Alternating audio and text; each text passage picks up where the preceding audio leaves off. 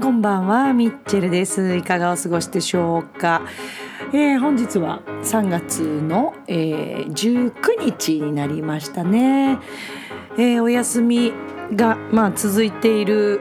職場だったり、まあでも結構周りを見ているともう普通にね、えー、出勤されているお仕事場もですけど、まあ、あと学校はね、まあ、お休みだったりしつつも学童行っているあのお子さんたちだったりとか、えー、まあ引き続きねイベントに関しても、まあ、あの中止しているところと、えー、なんとかいろいろと気をつけながらね、あのー、もう講演をしている方々も見受けられます。えー、もう本当に連日連日このコロナの話、えー、もうニュースを見ると、まあ、コロナの問題と、えー、それから東出さんの不倫の問題、そして今度は、えー、森友学園の、えー、自殺をされた、ねえー、方のお話と、もうなんだか本当にこんな話ばっかりなんですけども、まあ、あの今日はえー、ミッチェルなりのお話としてバサッと切っていきたいと思います。この番組はチョアヘオ ドットコム の協力のもと配信されています。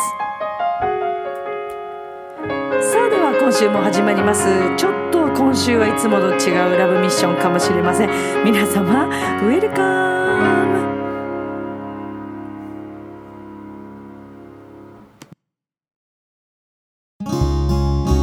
人と人がつながっているとき、その先にはもっとたくさんの人とつながっているから、ちょあひお .com を聞いているそこのあなた、ミッチェルと一緒にラブミッション。はい、えー、皆さんあ改めましてこんばんは、ミッチェルです。えー、もうなんだかねっていう感じですよね。なかなか収まらないですね。うーん、まあ我々のイベント業界、それから音楽とか、えー、コンサートも実際にお客さん入れられなくって、まあでもね、コンサート会場で例えばオーケストラの演奏会そのまま行って、それを動画配信したらものすごいたくさんのもう何、ね、じゅうまんにんとかでしたっけ。本当だったらにせんにんのホールなのにじゅうまんにんの方が見てたっていうね話があったり、えー、まあそれだけねお家にいらっしゃる方がまあねほとんどだと思いますから、まあ、あの高齢の方々はね怖いですよね。まあ、本当にこれだけ菌がね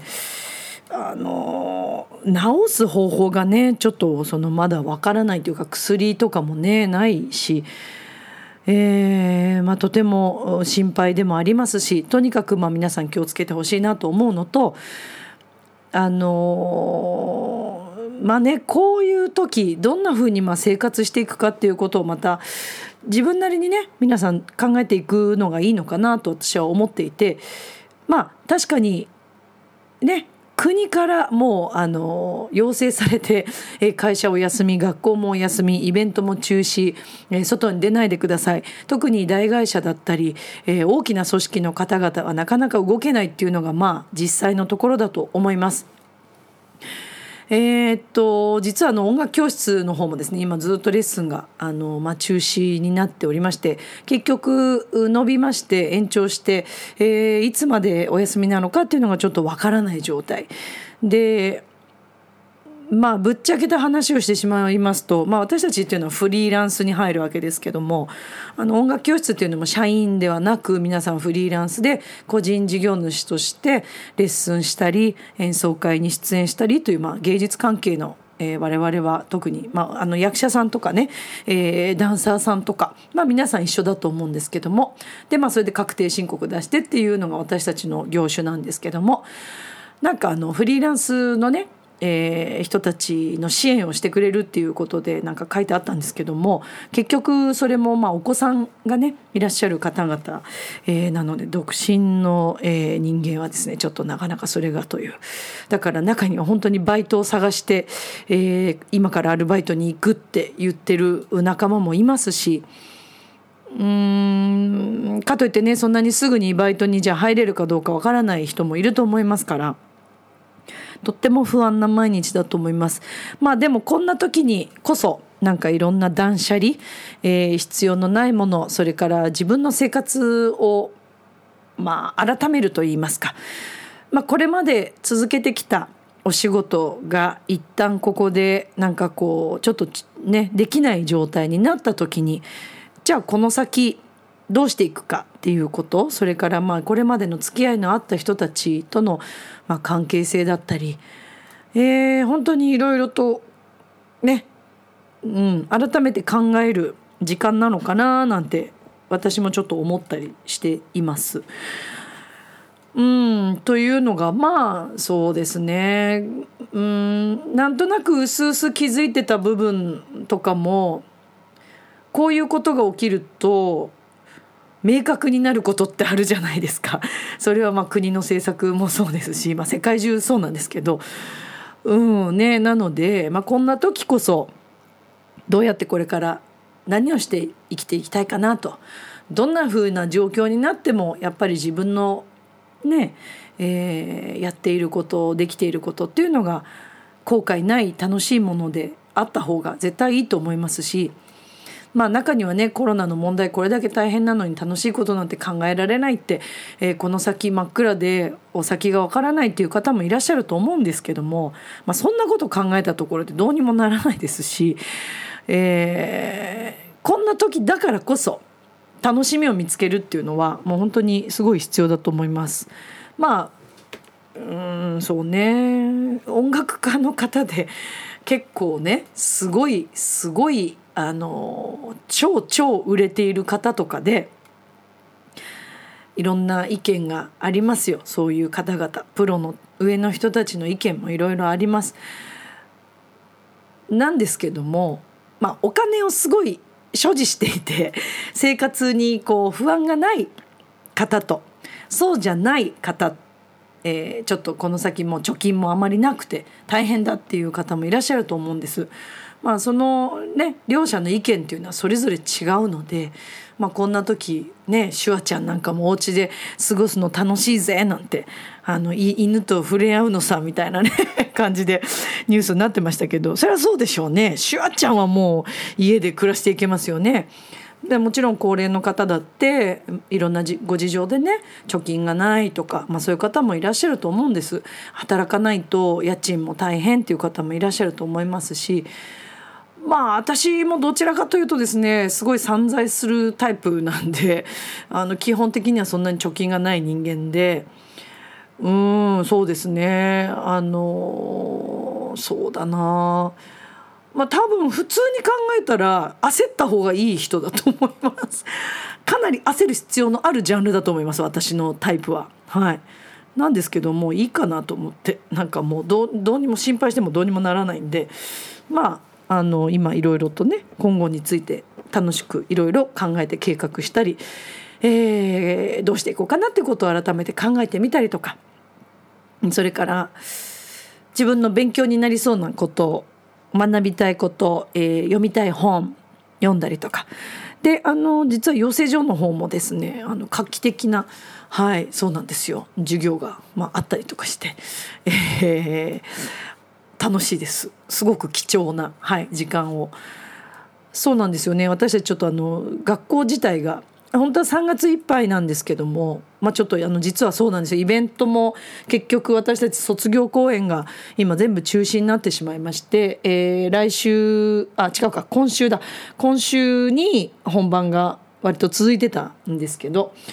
なのでそれもちょっとできなくなってしまって、でもまあ今のところもしかしたらねなんか形できたらいいのになんて私も思ってるんですけど、でもまあそれは私たちのあれではどうにもなり、なりませんし、今この状況を見る限りではちょっと厳しいのかなと思いつつ、でもなんか希望を持ちたいなと思いつつ、うん、まあでもあのそれはもうなるようにしかならないと思うので、まあ、この状況を見ていこうかなと思っているところなんですけどね。でまあ今日は、えー、ツイッターにもつぶやいたんですけども、まあ、今のこのコロナの問題とか、えー、それからもうすごいですね、東出さんの不倫問題がね、うん、ワイドショーってねすごいですね。こう今ほらね、そこそこ結構こうテレビ見れる時間とかもあるんで、うーんなんかああそうかそうかと思いながら、私も思うことがすごいたくさんあって、えーまあ、その問題だったりとかで、まあ、あの政治的なことは私、まあ、あのうーんと政治はすごい好きなんですけども、私は専門分野ではないので、まあ、その辺については、まあ、あまり深くお話できないし、ここでまあ話したところであのどうにもね、えー、ただの私のつぶやきになってしまうので、まあ、それはちょっと置いといて。えー、まずなんですけども、まあ、この今コロナのね問題、まあ、世界中ですよね。私の大好きなフランスパリでもね、人が全然もうあの表に出ていない状態で、まあ、ヨーロッパも結構大変な、ね、状況っていうことなんですけども、あのもう実際コロナにかかっている方があれだけたくさん出てしまったっていうことなんですけど、まあ日本はね今かなり食い止められている状態で、人数もそんなにですし、まあねコロナであのすでにもう亡くなわれてしまったあの方も、まあ、いらっしゃるというのが現実なんですけれども、まあでもやっぱりね日本の体制医療も含め、うん、すごい、えー、頑張っている状態だと思うんですね。でまあ、今日私がここでちょっと話したいなと思ってたことって、結局ね今これ世界中にこうこのコロナの菌がってなっていて、まあ、経済的にも今もうかなりガタ落ちしてるじゃないですか。かなりですよね。でこの状態も世界中がもう今どこの国がとかではなく、もう全世界の話なので、北朝鮮は分かりませんけどね公表してないんですかね、あれね分かんないですけど、隠してるだけかもしれないしね、ちょっとそれは分かりませんけどね。うーんあのー、正直これは私の意見です。まあ日本の、えー、今ニュースの中でも何々県で何今この方この方っていうかあのいち名コロナにかかった方が出ましたとか、えー、どこどこで家族がとか、いろんな話が今こうニュースになりますけれども、おそらくまあこの方々誰かからやっぱりもらってしまっているわけですから、この方々だけではないっていうことは確かだと思うんですね。特にあの海外に行かれてない方もかかってるっていうふうになってくると、まあ、これはどなたかやっぱり日本にいる方がっていうことになってくると思うんです。であのこの前そのえー、あれはクラブですかであのばらまいてやるって言ってね、金をばらまくんだって言ってばらまいたという方がいらっしゃると思うんですけど、私一番怖いなと思うのは、本当はかかってて自分でもなんとなくそうなのかなって思ってるのに、まあ仕事の都合上だったり、えー、周りを気にしてちょっと言い出せないとか、えー、我慢してる人とか、まあゼロではないと私は思ってしまうんですけど、そんな風に考えちゃうのって私だけですかね。うーん逆にちゃんと病院行って、えー、コロナにかかってるんですっていうね、あのまあ診察されてっていうことでああやって公表されちゃって、それ公表されるのが嫌でとかね、まあ、あとはいろんなことを心配して、まあ、世間体とかも含めていろんなことを心配して、もしくは自分がかかってても気づいてないパターン、なんか熱っぽいなとか、ちょっと咳が出るなぐらい、花粉かなって思ってるぐらいとか、こういう状態でマスクもせずに花粉かもいつものなんて思って、電車の中とか、えーまあ、例えばスーパーデパートとか人が密集してるところバスとかねで巻かれてる可能性はゼロではないと私は思っているんです。だからもう正直もう何も信じてないっていうかぶっちゃけ信じてないですうん信じようよって思うんですけどね。あの、まあ、ミッチェルはあんまりこうそのマイナスに考えないというのが私のあの生き、生き方っていうか、まあ、そういうふうに生きていきたいと思ってるから、まあ、そういうふうに人を疑ったりとかっていうのはミッチェルらしくないねって思うかもしれませんけども、もうぶっちゃけ私誰も本当にそこは信じてないくって、あのそれはもう例えばニュースに流れてること言われてることとか、えー、お国の偉い方々が言ってることも含め全て全て私はそんなに大きく捉えてないんですよね。でなぜかというとあのやっぱりね自己判断っていうのもすごい必要だと思います、まあ、これ絶対家にいなくちゃいけないって、まあ、昔の疫病のような、ね、感じに今なってしまってますから、えー、ばらまかないためにも広めないためにもっていうのはもちろんそうなんですけども、ずっと家に居続けたらもう本当おかしくなるし、それも絶対違うと思います。逆に違う病気になっちゃったり不健康になったりっていう方も増えてくると思うんですね。だから最低限えー、自分でちゃんともちろん気をつけて、まあ、消毒もそうですし、まあ、消毒液がね今売ってないっていう状況ですけど、私でもあれですよ、あのマウスウォッシュ、あのお口をゆすぐあのアルコール除菌のねあれとか、えー、いろんなその別のアルコールものを水とかであの薄めてスプレーのひゃく均とかのスプレーのを買ってきて、まあ、そこに入れてシュッシュってしたりとか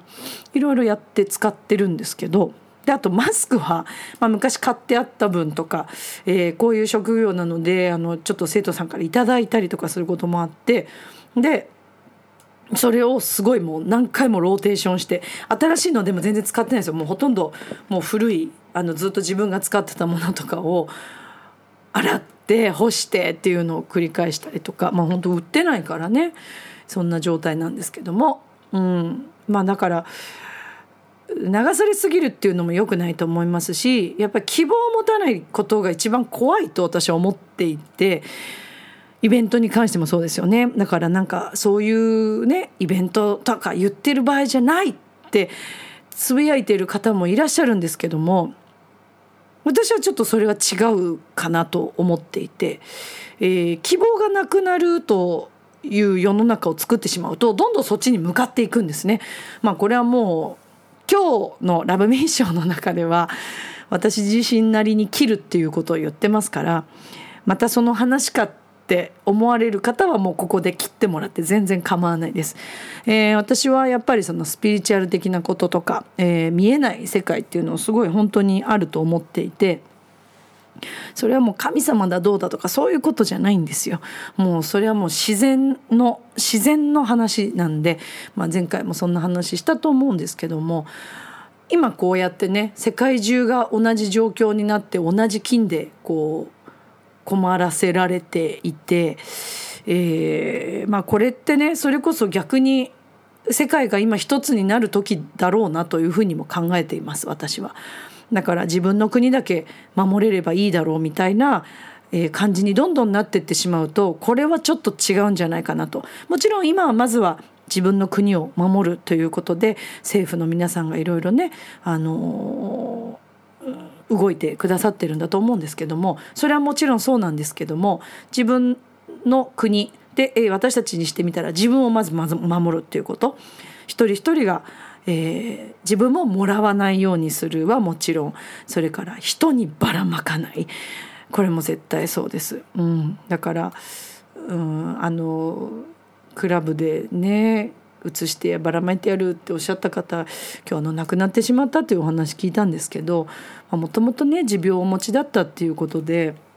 やっぱりなんかこうご自身の中でなんかちょっとこうね、どこにぶつけていいのかわからないいろんな気持ちがきっとあったんだと思うんですけど、まあだとしてもね、それはもう絶対ダメですから、こんな自分勝手な話はないよねって、まあ、それってね殺人を犯してるのと一緒ですからね。私はじゃあ病気だからお前も一緒にね生きずあの殺してやるみたいな、それはちょっと困っちゃう、うん、本当にそれは殺人になっちゃうからね。そういうことではなくて、まあ、やっぱり人にもちゃんと誠意を持って愛情を持って接するっていうことで、これがまあ世界中で行われていったらいいのかなっていうのがまず一つだと思います。だからあの日本のマスクの会社さんが中国にまあマスクをね最初早い時点で送ったっていう話もありましたけど、まあ、ぶっちゃけぶっちゃけですよ、最初えってちょっと思ったんですよ。日本、えー、人がいいなってちょっと思った部分もあるんです。で、なんでかっていうと日本人も守らなくちゃいけないのに日本人が買えない状況だから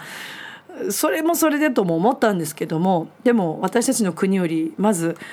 ね中国がすごい大変だった状況だったから、まあ、それはそれで一つなのかなっていうふうには今は思いますけどもね、うん、でもまあ自分たちそして自分の国を守るっていうのもまず一つだと思うんですが、まあ、こういう時こそ一つになる時なんじゃないのかなと思うこと、それからまあツイッター上とか、えー、いろんなフェイスブックもそうですし、いろんなところでいろんな国の記事をこうちょっと見るんですけど、イタリアだったかな、えー、同じマンションでねこう中庭みたいなところがあって、見た人いるかな、ベランダからそれぞれの階のベランダから自分のできる楽器とかでみんなで同じ曲を演奏してるんですよ。国歌なのかな、わあすごい発想と思って、でしかも中庭みたいなマンションちょっと密集してる中庭なんで響きがすごい良くて、もうある意味コンサート会場だなみたいな。でそれを動画に撮ってる人がいたり一緒に口ずさんで聴いてる人がいたり、だからああいうのを見ると、あ音楽ってやっぱりどこでもできるなって、別にホールじゃなくても高級な場所じゃなくてもレッスンもそうですよね。だから今まではこれが当たり前って思ってたことが実はそうじゃなくて、もしかしてその当たり前って非常識なことだったのかもしれないしって疑ってみる必要も、まあ、これからは出てくるんじゃないのかなと思います。あのもうすごい言いたい部分もあるんですけど、それ言っちゃうと私多分その業界とかに結構もう非難されちゃうと思うんで、ちょっとその話はできないこともありますけども、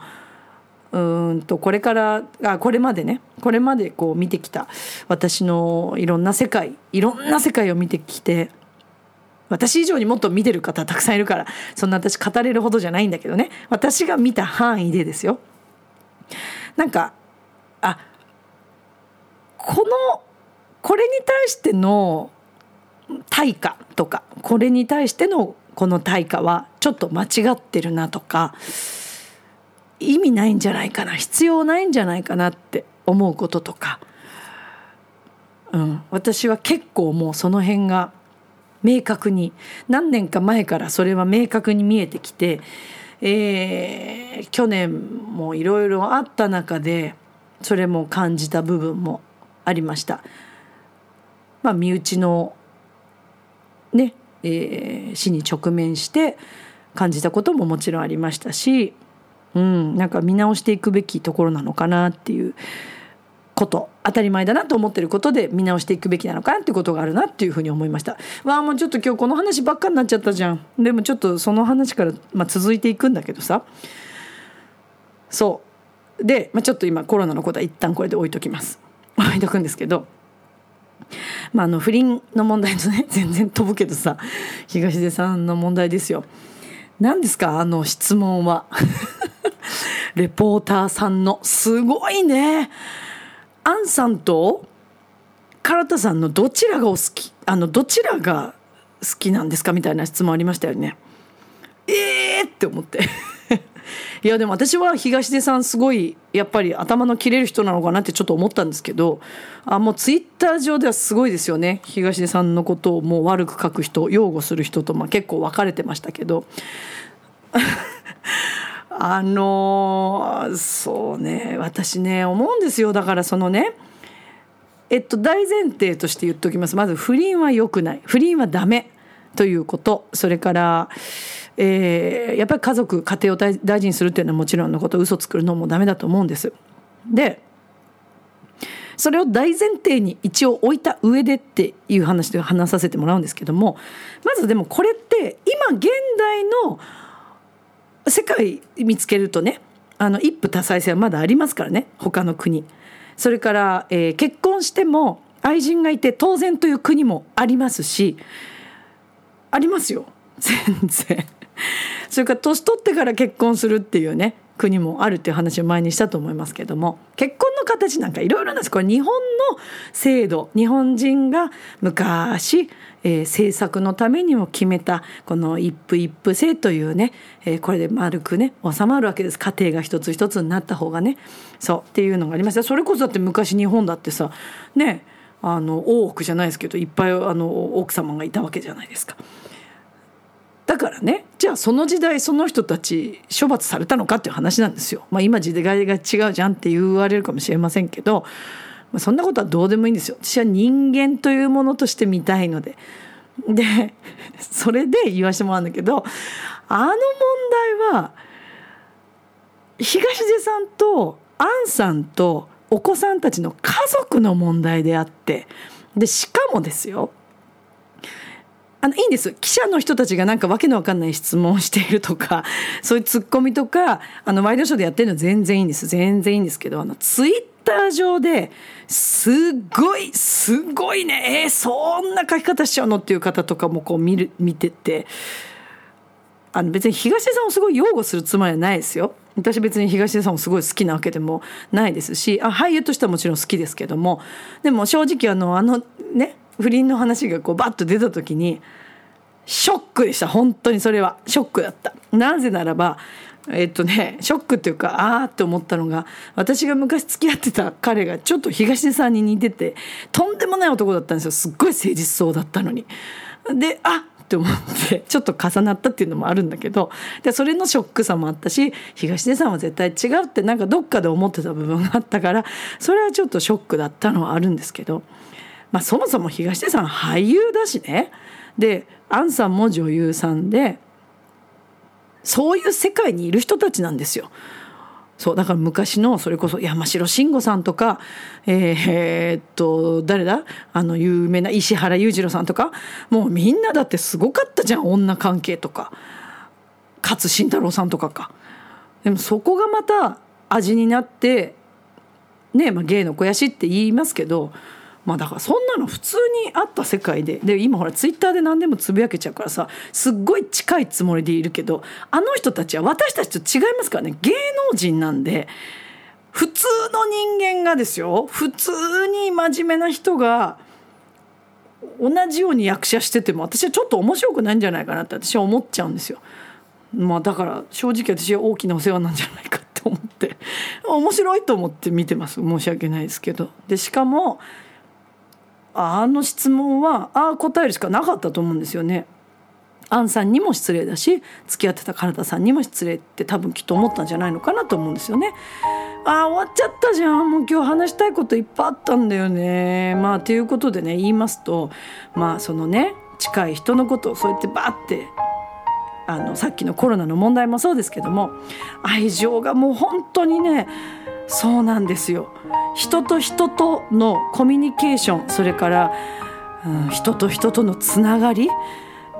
ね、だってそんな縁のないさ、会ったこともない人、何にも私東出さんに迷惑かけられてないのになって思っちゃうんですけど、ちょっと今こじつけになっちゃったかな。明日もスマイルでラブミッション、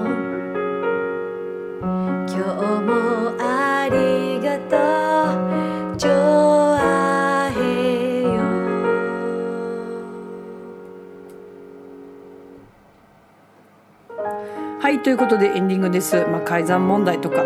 いろいろ含めて 離,、ね、離婚じゃなくて、離婚はまだ決まってないしそんな話はしてないけど、不倫の問題、改ざん問題、コロナの問題全部含めて、いいか悪いかということじゃなくてね、あのやっぱり人と人のつながり、そして何が正しいのか何が正しくないのか、これまで正しかったことが本当に常識なのかっていうことをやっぱり考え直す時期なんじゃないかなと思います。そのための今こういう状況なんじゃないかと私は思っているので、これがあの世界中いい方向に進むことを願っています。なのでラブミッションを聞いているみんなも、まず自分の幸せになれること、いいことからいろいろ行動して言葉にも出していってくださいね。それでは今宵も良い夢を、明日も楽しい一日を。またね、バイバイ。